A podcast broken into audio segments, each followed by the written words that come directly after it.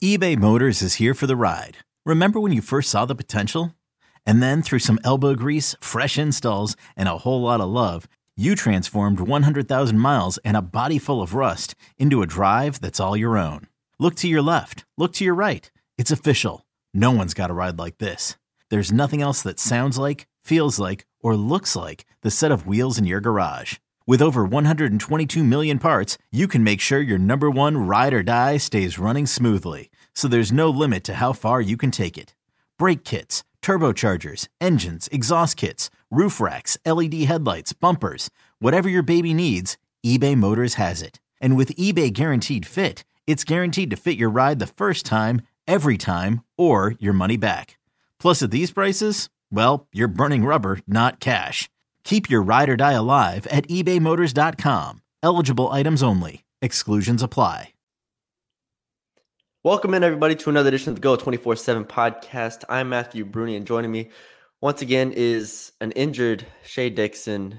Uh, Shay, how are you? How are you doing today? Uh, well, I I put a, a sprained ankle onto my resume of post signing day. I I just stepped down wrong, and the ball of my ankle was just straight onto the ground. So I, I feared that I was headed the Xavier Pinson route, potentially the Adam Miller route, but I'm oh, I would I would qualify it more according to the local urgent care as a Brandon Murray type injury. You're just gonna okay. have to you're gonna have to play through it. You're not gonna look like your normal self, but uh, but we need you. Yeah, you're you're too important to the team to like just not play. But then yes, you know sometimes you'll just be like, what, what's wrong with Shay today? Shay's over there. Uh, Kind of limping. Did Chase sleep half the day? What is he doing? Right. So, um, but no, we're here. We're all good. Um, I guess I'll plug early on. Uh, if you haven't checked out the the re-ranking video I did earlier today, um, at the day we're recording this, at least, um, check that out. Uh, spent a good amount of time on it. Um, stayed up late. It was one of those nights where I was just like not tired, and so I just did like the whole video overnight. And so, yeah, did fourteen through one, my personal rankings of how I like them. And, uh, yeah, that was fun. I, I It was so late, I reached over to turn the light off at the very end, my lamp, and I, I broke my lamp. So that's how you know it was just a late night. Just in the lab all night grinding. Is this one of those, uh, like, memes where it's, like, tired and you're, like, the recruiting class is good, and then wired, it's, like, up till five a.m. breaking them down in order? Yeah, wired, Landon Ibieta's top seven. There you go. Check, there. Plug the rankings. That's the perfect one. Yeah, there you go. Um, so yeah, we have plenty to talk about with signing day. Um, we'll get through all of that, including where does L S U go next with its five remaining scholarships. But Shay, it was a quieter day, but we were kind of wondering if it was going to be like that. Uh, I know on the last podcast we did, we were talking about what if they get five, what if they get four? They end up with two. They end up with Harold Perkins and Jaylen Davis Robinson, two defensive players uh, that I like a lot, but still uh, you have a couple misses on there, or at least players that opted to go in another direction. Danny Lewis, um, Jacoby Matthews, Trevante Citizen. Uh, what do we? How do you feel about the class overall, and just how that day kind of played out? Yeah, we'll talk about sort of the overall breakdown here in the next segment, but I thought that in terms of hit or misses, that they came out fine, and I think Harold Perkins goes a long way. If you land a top five player in the country on the second signing day, then it wasn't a complete wash for you, and obviously they addressed a position of need with Davis Robinson out of Waxahachie at cornerback, who um, I'll kind of touch briefly on him. I mean, he's a guy that is a legit one hundred meter ten six guy, ten five time. I think he's got one right in that range for a P R. He's got a good twenty-two hundred, or excuse me, a good two hundred meter. So you know you're getting speed, and a guy who's probably you put in the program and try to develop him. It seems like he's played a lot of his best football, over, you know, as a junior and again as a senior, and that's when his recruitment kind of took off. So you address the need there, but getting Harold Perkins, I thought, makes it all okay, right? Because you had already set your base, and we'll talk about more in this in the next segment, but you were good on, what, the high school guys in December. You had a couple more now. You crushed the transfer portal. You still have some extra spots available. So to leave that day with Harold Perkins, a guy that throughout his whole process, everybody said, there's no telling where he's going to go. Like in the final like weeks of his process, people were like speculating, would he go to Jackson State and be like, the Travis Hunter of the early signing period and make this big splash. And I had said, even in the weeks leading up to it becoming evident that Perkins was going to be in the mix for L S U and he backs off the A and M commitment, I promised every day on the board, I was like, I'll make a prediction, but I'll never put in a crystal ball pick. And the night before signing day, and that day, I put in a crystal ball pick for Harold Perkins because outside of Davis Robinson, I felt as confident on him to L S U as anyone. And that was sort of the feeling you got going through signing day, was between coaching changes, wholesale coaching changes, had to top your entire staff minus your line coach. Yeah. And then a signing day, a second signing day where N I L is really way more so than December in the forefront a lot of in, of a lot of these conversations regarding Louisiana guys. And look, you'll even, you can go, Jordy Collada had Gordon McKernan on his show, and, and Gordon's been sort of the, the booster, or however you want to look at it, the money man who's pushed a lot of these deals through here at the start for L S U, whether that's football or other sports on campus. And he said with Trevante Citizen, that Citizen was calling guys on the team asking, how many N I L deals do you have? You know, what are they worth? And uh, as he talked to different buddies on the team, the answer back was a lot of time was either I don't have any, or, or maybe I don't have a ton. And I think you're just finding out the difference between these guys who are in college right now and didn't deal with all that as recruits, and the guys who are recruits right now dealing with it all for the first time. And to say that these guys, Citizen, Jacoby Matthews, that Um, N I L deals didn't play any part at all in, in kind of their process would be naive, right? I mean, we've got a guy like Gordon McKernan who's a part of these deals saying, I can tell you that here's kind of the dialogue behind the scenes. And I don't think that at the end of the day, when you look back and you say, okay, we lost out on a running back. Well, you've got a top what group of five running backs that you feel pretty good about. You took Noah Kane. It sucks to obviously lose a tight end in Danny Lewis because you don't have any. That was one of the biggest issues. And then Matthews is a no doubt, maybe arguably one of the best players in the state, if not number one. He's in that top, you know, two, three, four range of, of talented upper echelon college ready guys. But again, we saw the class A and M put together. This isn't some knock on Brian Kelly. Now they're going to have to figure out answers here to, to move forward in this N I L landscape. But A and M signed seven five-stars, and Jacoby Matthews isn't even a five-star. So, like, seven five-stars didn't go into Jacoby and them.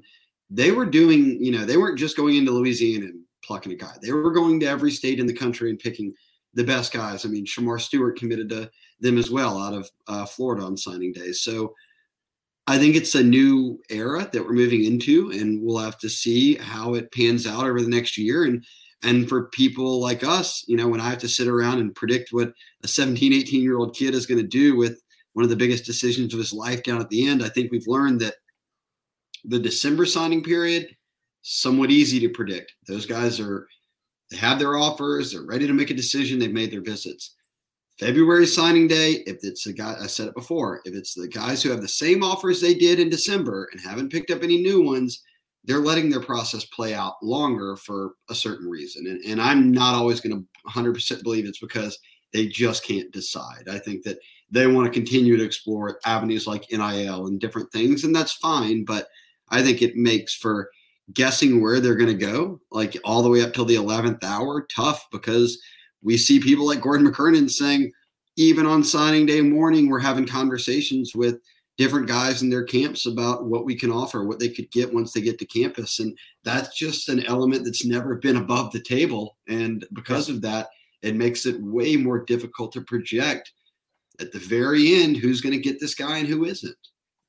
Yeah, and that's the thing. The crazy thing is, like you said, the December signees, I think we can go on, go on year after year and kind of have a good feel about, because those are guys that are committed probably in June, July, August. Those are guys who have been committed for a long time, know the staff. I mean, the December class this year obviously didn't even know the staff, and they still committed. So once Kelly and them and the coaching staff kind of gets comfortable, I think the December signing day will be straightforward as it was um, this past year.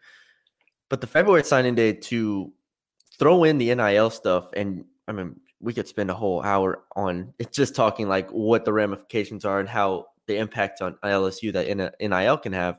But just looking at it from that perspective, you start to kind of realize there's a whole nother factor in this game that we and L S U, I mean, nobody has kind of treaded that water before. And so for a guy like Trevante Citizen to be calling people and asking about N I L stuff is is telling. It's very telling. So where does L S U go from there? I don't know. I obviously at this point next year, we're going to be in a very different situation with N I L. We will have know a lot more. There will probably be a lot, um, a lot more involvement from uh, the the L S U guys like Gordon, and that we can we'll be able to be like, okay, this is this is supposed to go this way, this is supposed to go that way. When it comes to N I L, at this moment, I'm just trying to absorb information. I'm just here like.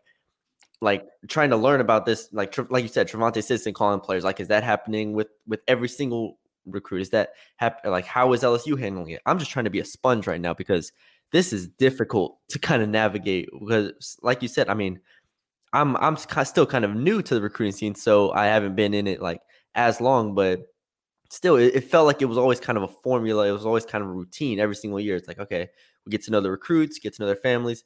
They like their visit, they might go here. Now there's a whole different aspect of it that we can't really quantify, at least early on. Yeah. And think about, too, I think that coaches, even more so before, will be enticed to sign everybody in December. Because I think if you go beyond that, you're getting into another month and a half of, okay, is this guy now really, you know, moving up the price of N I L deals and shopping things around? Or can we just get it done in December? And we're not worried about it. We go through bowl prep. We move on to January. If you have to close on a couple kids, you do, but you don't ever want to have to risk kind of the bulk of your class or a lot of the headliners being in that February period if you can help it. And I think that coaches of the early signing period happened for a reason. These coaches wanted to be able to say, hey, let me sign all these guys so January doesn't turn into some roller coaster where half my guys are getting plucked that have been committed for a year. So December provided that avenue for them to get it done. Early enrollees, go ahead and enroll. Guys who aren't, sign and and kind of put that final stamp on your recruiting process. And I can promise you, just from talking to coaches, not just at L S U, but other schools, that all of them are saying, look, hey, next December is when we want to have every, you know, everyone inked. I'll give you an example. Yeah. I talked to one coach at a, another school's top twenty-five program, and they weren't really involved at all at the second February, at the signing day in February, the second one.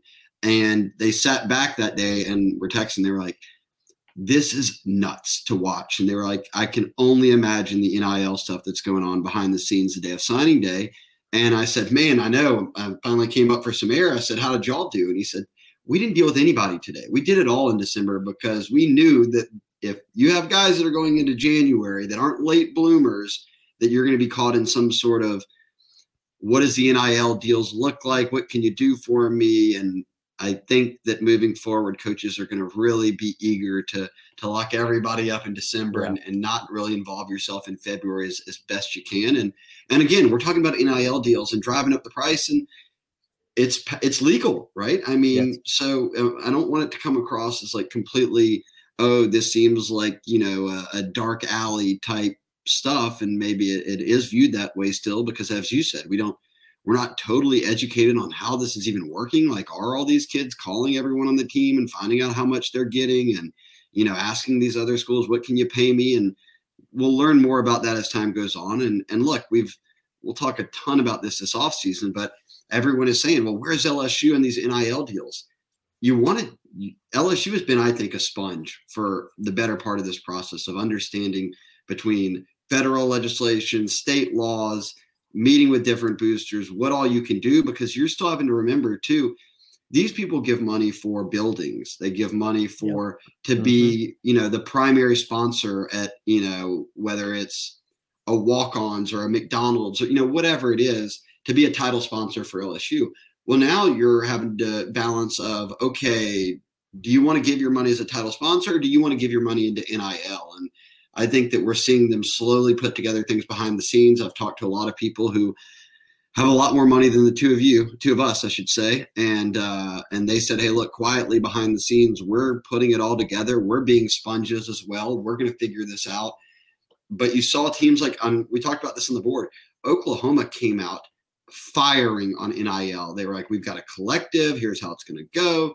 Yep. And it tanked. And you've got boosters now wanting their money back. And you've got boosters saying we should have never done this. We should have thought about it more. We're not spending our money the right way. So I think there is some something to be gained, at least, from not being first, but doing it right. And I think that's what L S U and a lot of these other schools are trying to figure out is, how do we attack this the right way? How do we make sure that kind of everything from licensing deals, because that's one thing, Louisiana, L S U is one of the few schools where these kids are able to use the marks, right? Where you can use L S U and all, you know, the different logos, whatever it might be in your N I L stuff. Not every state has that. So state by state, we'll learn more about what's allowed. And I think then how does that pour into recruiting with, you know, whether you're a kid's going to a school in Louisiana or Texas or Alabama or whatever it might be. Um, it's going to be an interesting year, I would say. It's first time we've ever talked about N I L on a signing day podcast, but here we are. So yeah, uh, I imagine as we move forward, we'll we'll learn more about it.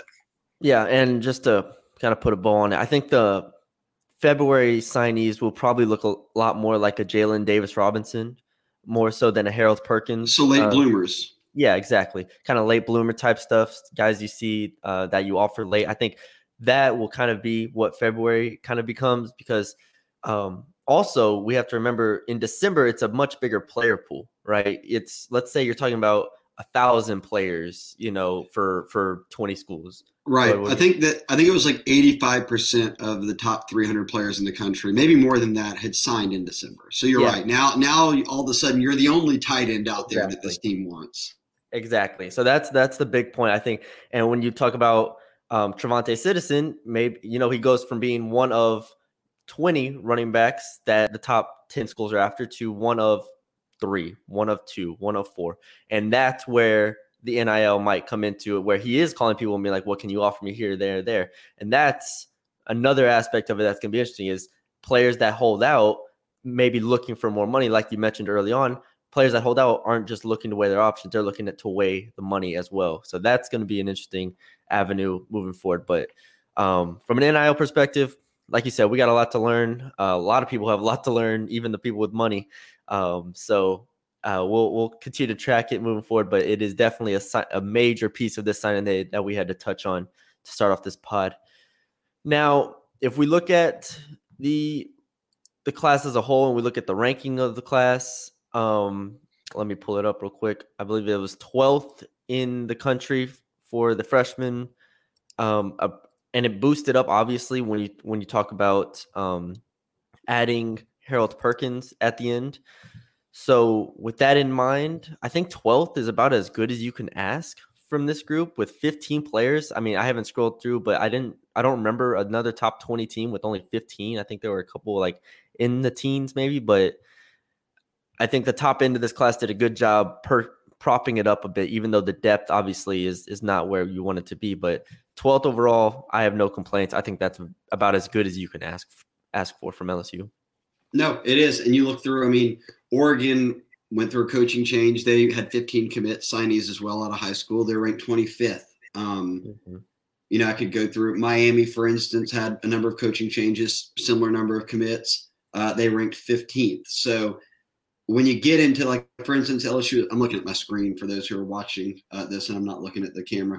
Uh, L S U was twelve. Clemson was eleven, and they had twenty commits. L S U had fifteen. So, like, and obviously how these point totals work is as you add guys, you get more points. So it uh, that's it's not a bad finish at all, as you noted. I mean, to be almost into the top ten in a high school ranking when you only signed fifteen guys and you did it through – a coaching, you know, wholesale coaching changes, coming off back-to-back five hundred seasons, I guess, in the regular season. And then this past year, losing in a bowl game in the first losing season since nineteen ninety-nine. So you throw all that into the mix, and and all of a sudden you feel really good about that. Now, what I've liked and talk about now, though, is when you go to twenty-four seven, and if, like, you bring up the your team rankings or whatever, so it'll bring you to the landing page and you've got your high school thing, but it'll say recruit. Now you can toggle that switch and go down to transfer rankings and then overall rankings, which sort of which combine your recruits, your transfer portal signees, yes. and give you this picture of the overall class, which I think right now in the transfer portal transfer portal era, that's almost like the go-to ranking, because if L S U is going to sign thirteen or fifteen high school kids and twelve transfer portal kids, well, I want to know where that ranks against everybody else who's signing high school and transfer kids. And you know, it all counts the same when those guys get to go out there and be on the field together in a year. They're ranked third behind U S C and Ole Miss in transfer portal rankings, which I think U S C getting Caleb Williams and Ole Miss getting Jackson Dart, among other guys. Um, really obviously. I got it on the screen now. Look at that. Oh, my man is sharing yeah. rankings. Okay, there you go. So this looks – okay, that's the overall ranking. So this would be a combo, yeah. what you're seeing here of – yes, that's right. I, I was on the uh, – okay, so this is the – that's the overall. So this is a combo of high school and transfer portal rankings. You've got A and M at number one. That's obviously based off their high school class. Bama much the same, though Bama added Eli Ricks, for instance. That was a big one. They got a couple other big transfers. Mm-hmm. Georgia, Ohio State, Texas, and then L S U at number six. So if you're telling me that you're going to have to go back-to-back seasons without a winning record, you're going to have to fire your whole entire staff essentially mid-season, and they were sort of lame ducking it all the way until December when Brian Kelly gets announced. And even then you're going to have to go through a month of January where your D coordinator gets denounced, but he's still in the N F L playoffs. So he's not actually there to help you recruit on the weekends. And you've just kind of hired everyone and put them on the road for the first time in January, and you've got the number six class in the country. I think they went did a really good job on the high school front, no doubt. And I, we talked about all this in December, which is when they signed the bulk of their high school class and uh, important pieces like Walker Howard and Will Campbell and Emory Jones and Quincy Wiggins, all these guys in state you end up getting. Uh, and now they finish up with guys like Harold Perkins and Davis Robinson at the second signing day. But in between that point, like in between December's early signing period and in between February's National Signing Day, the traditional one, they spent about a month where Matty B, it seemed you were, there was no rest for the weary for you because we had you doing the breakdowns on transfer portal additions. They were knocking down like a transfer a day at one stretch. I mean, they had added like eight in eight days in, in one stretch of the middle of January. But when you end up doing that, you're looking at the transfer rankings now, twelve commits. You can kind of look up and down the whole month of January. They were just landing guys out of the portal. That went a far way to not just like, if you want to say like saving this recruiting class during a transition period or whatever it is, building it out. They needed to address the depth on the team. I mean, again, thirty-nine scholarship players suited up in that Kansas State game. And they got their teeth kicked in by a Kansas State team that shows up with eighty something scholarship players and runs the football all over them. So you need to get back to where you're at full strength. You've got depth. Um, you don't have guys bailing left and right. And I think that the mix of transfers and high schools was players was just what they needed because you fill a lot of holes. They're not long-term solutions, but the portal allows you to go out there and address certain need positions, whether it's a starter, whether it's some depth. And ultimately they sign right now twelve transfer guys. Every position has signed a player except Palm kicker and tight end, and kicker would have been, you know, they took a true freshman. You don't really need one. Um, I think they'll probably get a, a P W O at some point, uh, mm-hmm. but you're you're hoping Nathan Dibert there, your freshman kicker, can get it done. And then tight end, I think that they will be spending a, a spot on the tight end at some point in the transfer portal. It's just about somebody going in that they like and and going after them because that's a need position. But to be able to hit on every other position in the portal and some multiple times, like corner is a massive need. Well, you got multiple guys. O-line, you lose four or five starters. Well, you got multiple guys. So I really liked what they did in short order there, right, of building up through the transfer portal, hitting on who you can hit on the recruiting trail, trying to close strong, being able – you lose some in-state guys, well, then you go pop a Harold Perkins. So I liked ultimately through a transition what they were able to do. It'll be interesting, obviously, with a full year of the staff being able to to recruit kids, what the twenty twenty-three class might look like. And we would assume you'd want to be right back into the top five of the high school rankings because that's where L S U's always been, right there with, you know, A and M and Georgia and Bama and Ohio State. Um, it's sort of a, a top five team pretty consistently. So we'll see where it goes. No doubt, like, I would have if I'm L S U other than – the understanding of, hey, we can't let Louisiana guys go to Bama and A and M every yeah. year, and they were yeah. the, the state got raided a bit this year, but that's understandable. You'd had these yeah. five hundred seasons, you have a coaching change, you get it, move forward, put your team back together, and then try to focus on uh, building that fence up moving forward. Yeah, um, one thing that I've I've heard a, a decent amount just from social media uh, is how how much weight can we put into, you know. Some people are like, okay, well, they have the sixth overall class, but how much weight can we really put into that? Because, you know, that that maybe doesn't um, hold up in the long term, you know, transfer portal, all that stuff. There's some questions about that.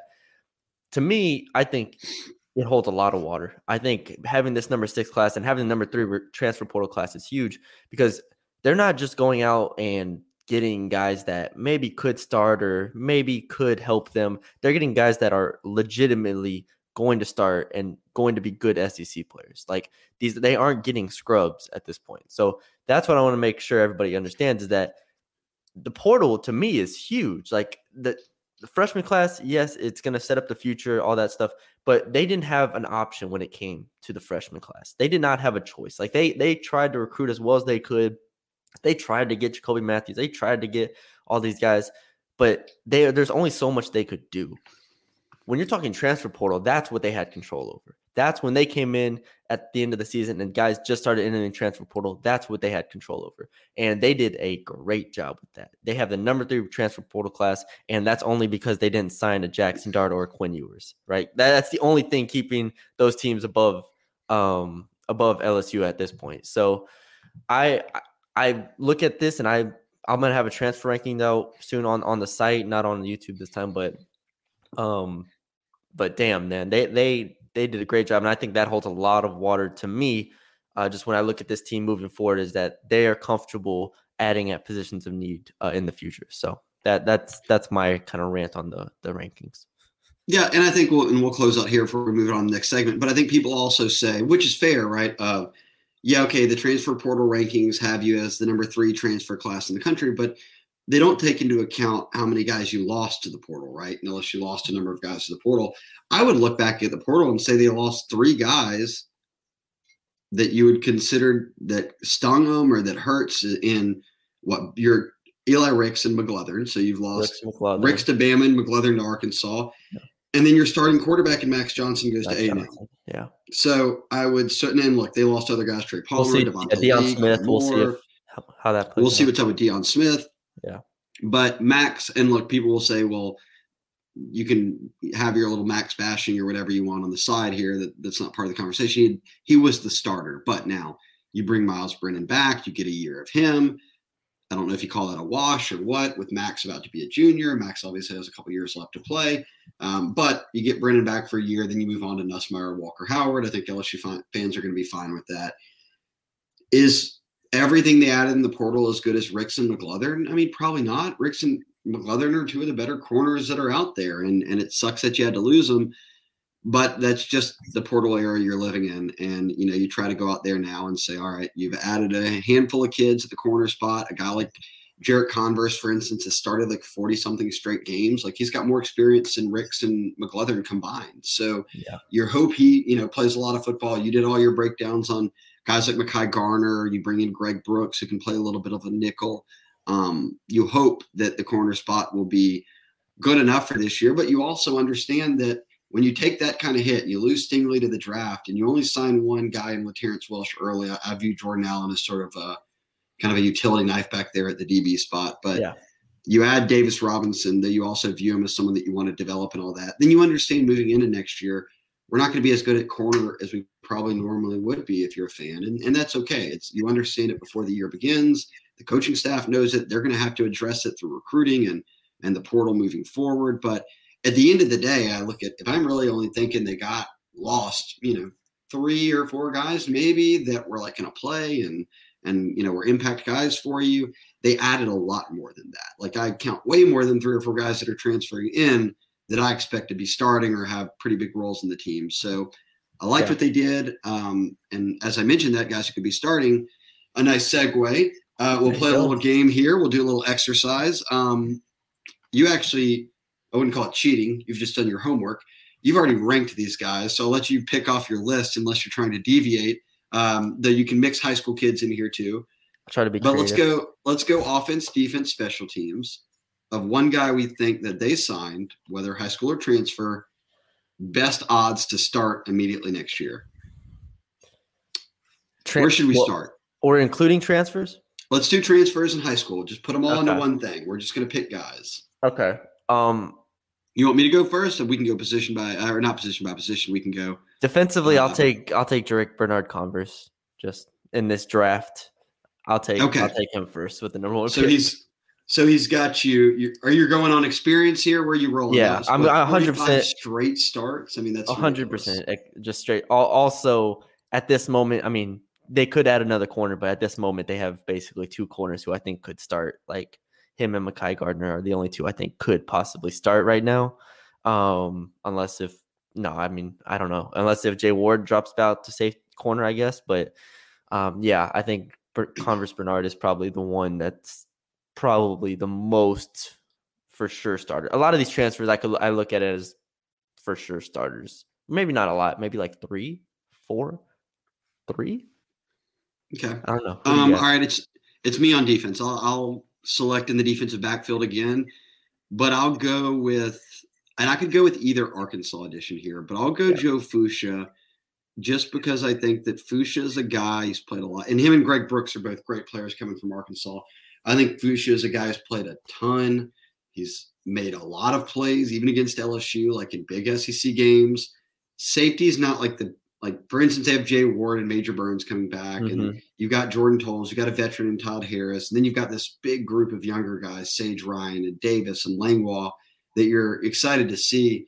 I just think Foucha brings so much experience, and and we've seen – I mean, Jay Ward gets banged up. Major Burns was out for a long period of time, so you can't – always rely on all these guys being healthy. Um, I like Foucha. I think he's coming in here with a year to go with the expectation that he'll be starting, and I, I think he'll certainly compete over the offseason to, to make sure he's playing a ton. So Converse and, and Foucha, I think, are pretty good picks.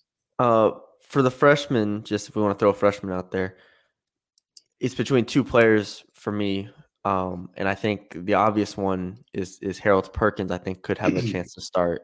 Um, I'm not going to guarantee that he starts, but I think he has a, a quality chance to start because I think he could step on campus and be second or third best linebacker on the team. Like, I look at him in a way that I think we want to look at Mike Jones. Like, and that's not a complete dig to Mike Jones because I think he Jones is probably better as a coverage guy, but Harold Perkins is and he could step into outside linebacker if he needed to and just fly around and create havoc, and I would love that.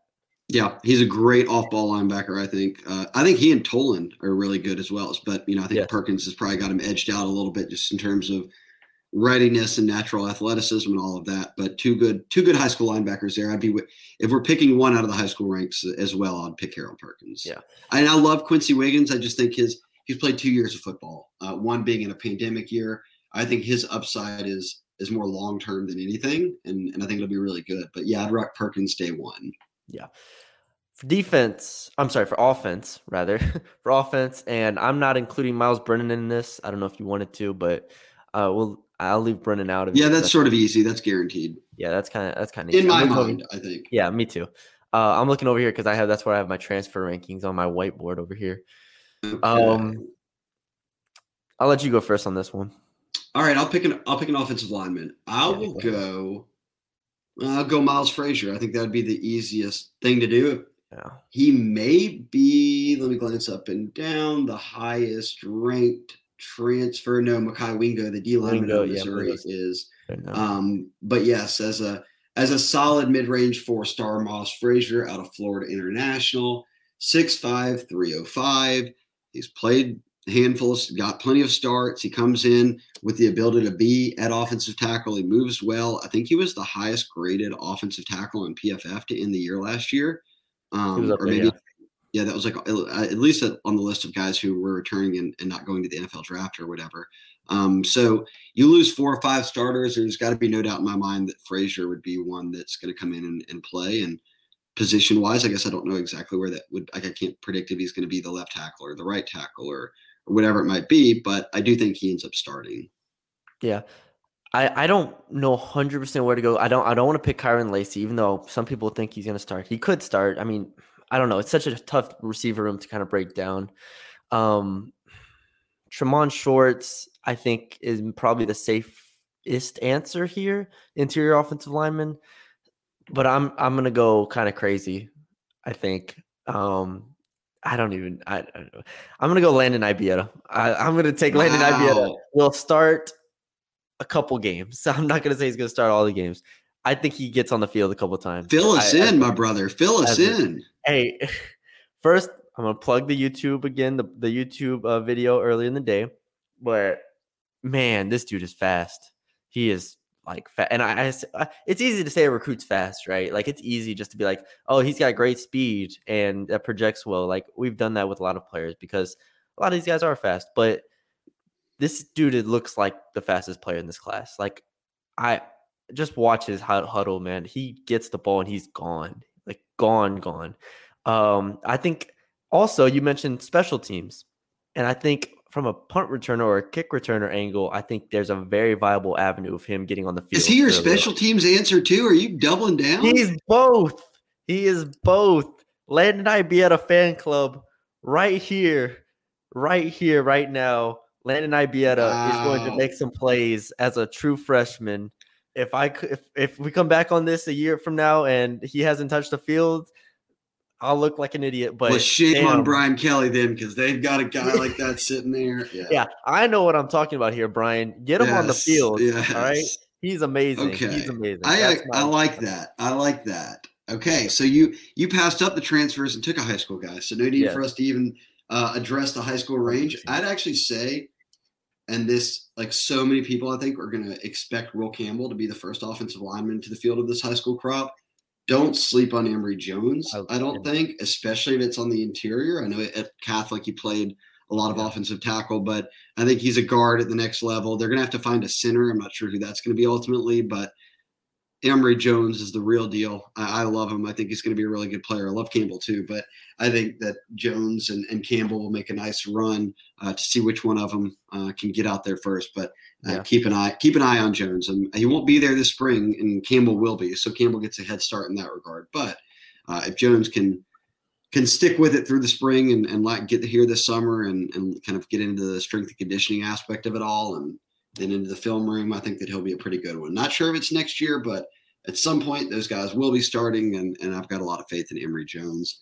Um, well, and actually I would have said this, that special teams usually like, well, they only signed one guy, so it's really easy to pick who that would be. They actually signed a lot of special teams guys between uh, high school and the transfer portal, and you're throwing out there returners already for to be in the mm-hmm. mix here. So to give the rundown, they signed a long snapper out of East Carolina in Slade Roy. Yep. Slade Roy. They signed a punter out of Notre Dame in Jay Bramplett, and they signed a kicker out of Michigan, high school player in Nathan Dibert. And you've also got obviously return specialists like Landon Ibieta. There's actually, there's a chance, chance maybe all these guys end up starting in different spots. They have some competition though. Do they not? Like Slade Roy has some competition. So Slade Roy and Quentin, Slade Roy and Quentin Skinner are two scholarship long snappers. So competition there.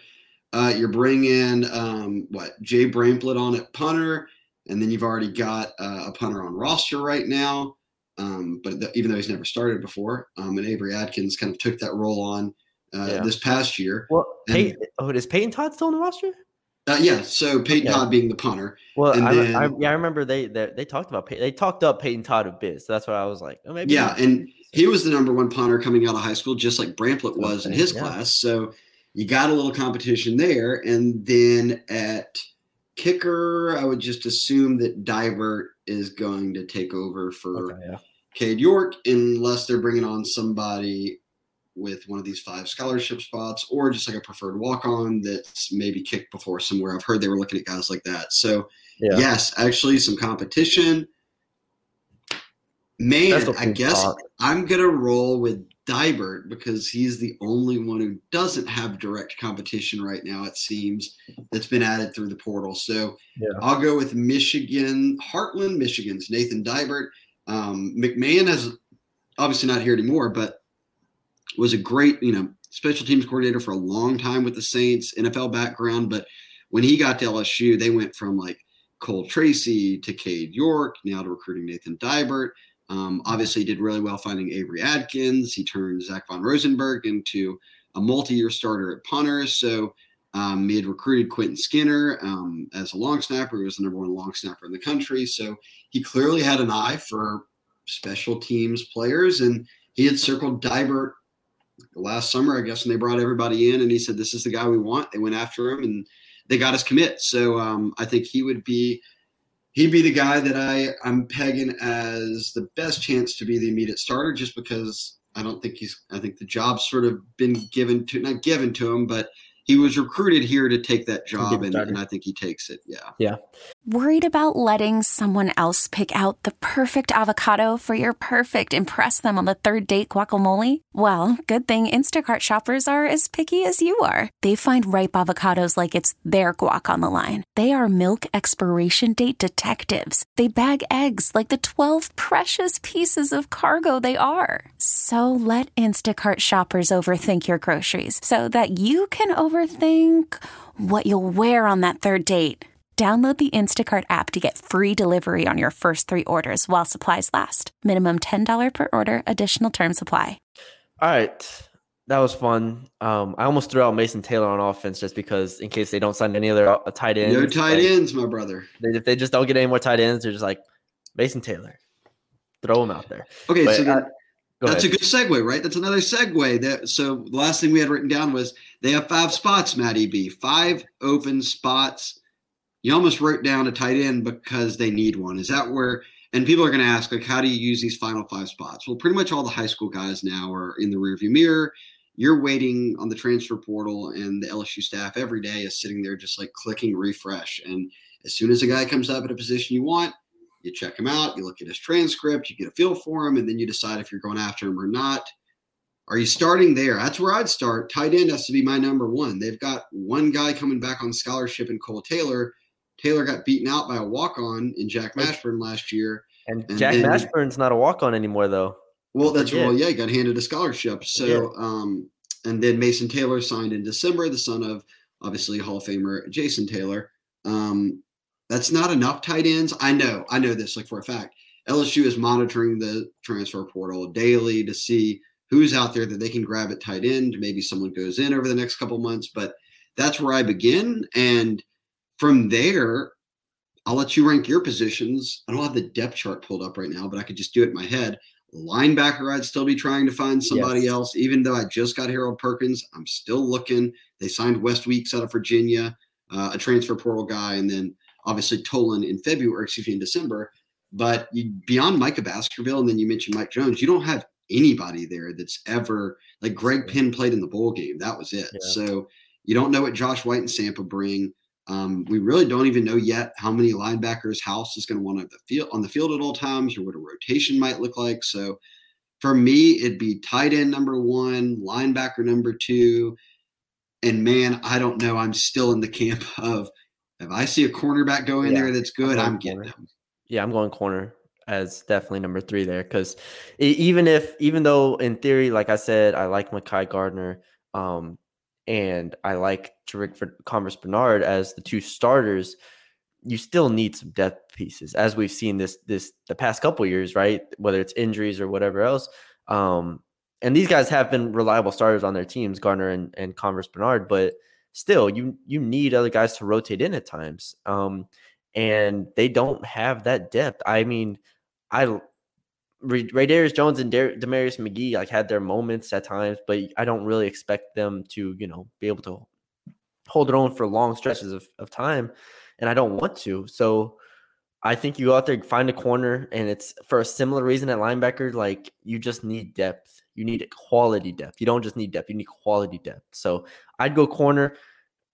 Would you look offensive line at all? Or do we just really trust this offensive line now that they've added Frazier and Shorts? I mean, they have a lot of pieces, but I, if I see one and I have a spot, I'm getting them because I beyond we're just presuming the two guys they got out of the transfer portal are going to be good and going to be starters. Even then you're looking around and saying, you can go up and down the road like Marlon Martinez, Xavier Hill, Doomerville, Garrett Dellinger, trying to like think out loud of guys. There's no one that's there's no one that's like you're like, oh, this yeah, guy. Yeah, like, no doubt he's gonna start. Yeah, yeah. No.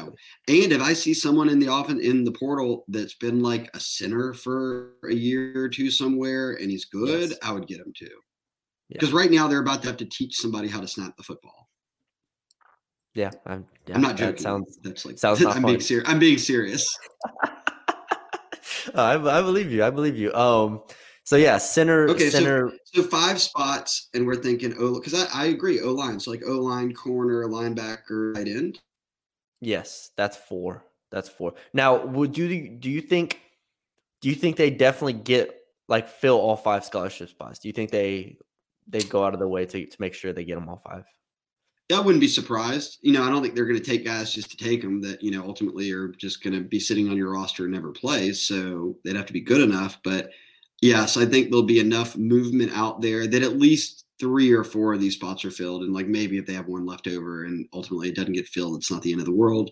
Uh, they're inching closer to being back over that eighty scholarship count anyways. So you're going to be nearing where you're about to be capped out. Um, but yeah, I I won't be surprised if all five get used. If they stop at three or four, just because that's where the target list ran out, and that's fine. But I don't think they're going to slow down on pushing or taking guys if they think they can play until that five number's up.